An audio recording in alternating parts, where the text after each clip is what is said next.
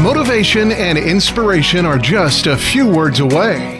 This is the Learn, Develop, Live podcast and your Quote of the Day.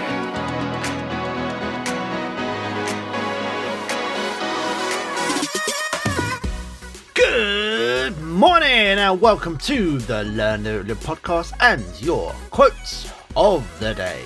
Ready to help kickstart you with a dose of inspiration. And here we go.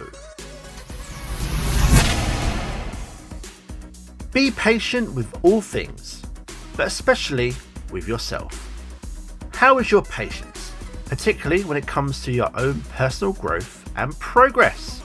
Change and growth take time, but learn to be understanding with yourself is part of the process. Accept who you are, what you're capable of, allow for mistakes, setbacks, and those important learning opportunities that come along the way. Transformation and achieving goals often require perseverance and a realistic understanding of the time it takes to make meaningful changes.